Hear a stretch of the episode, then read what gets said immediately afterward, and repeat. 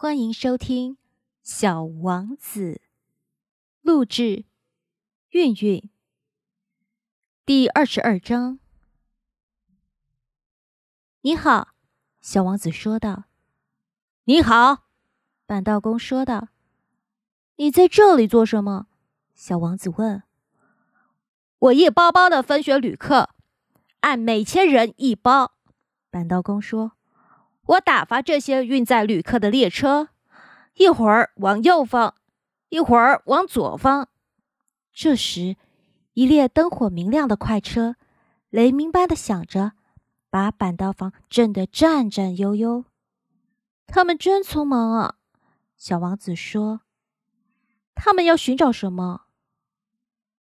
开机车的人自己也不知道。”板道工说道。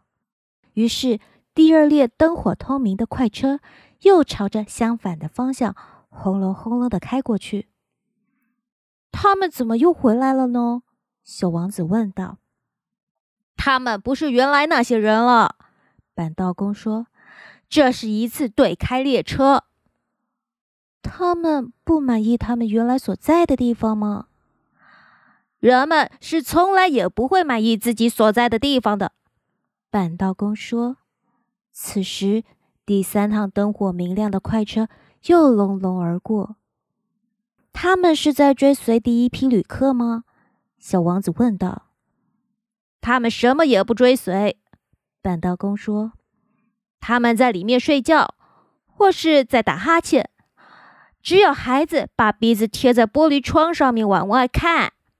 只有孩子知道他们自己在寻找什么。小王子说。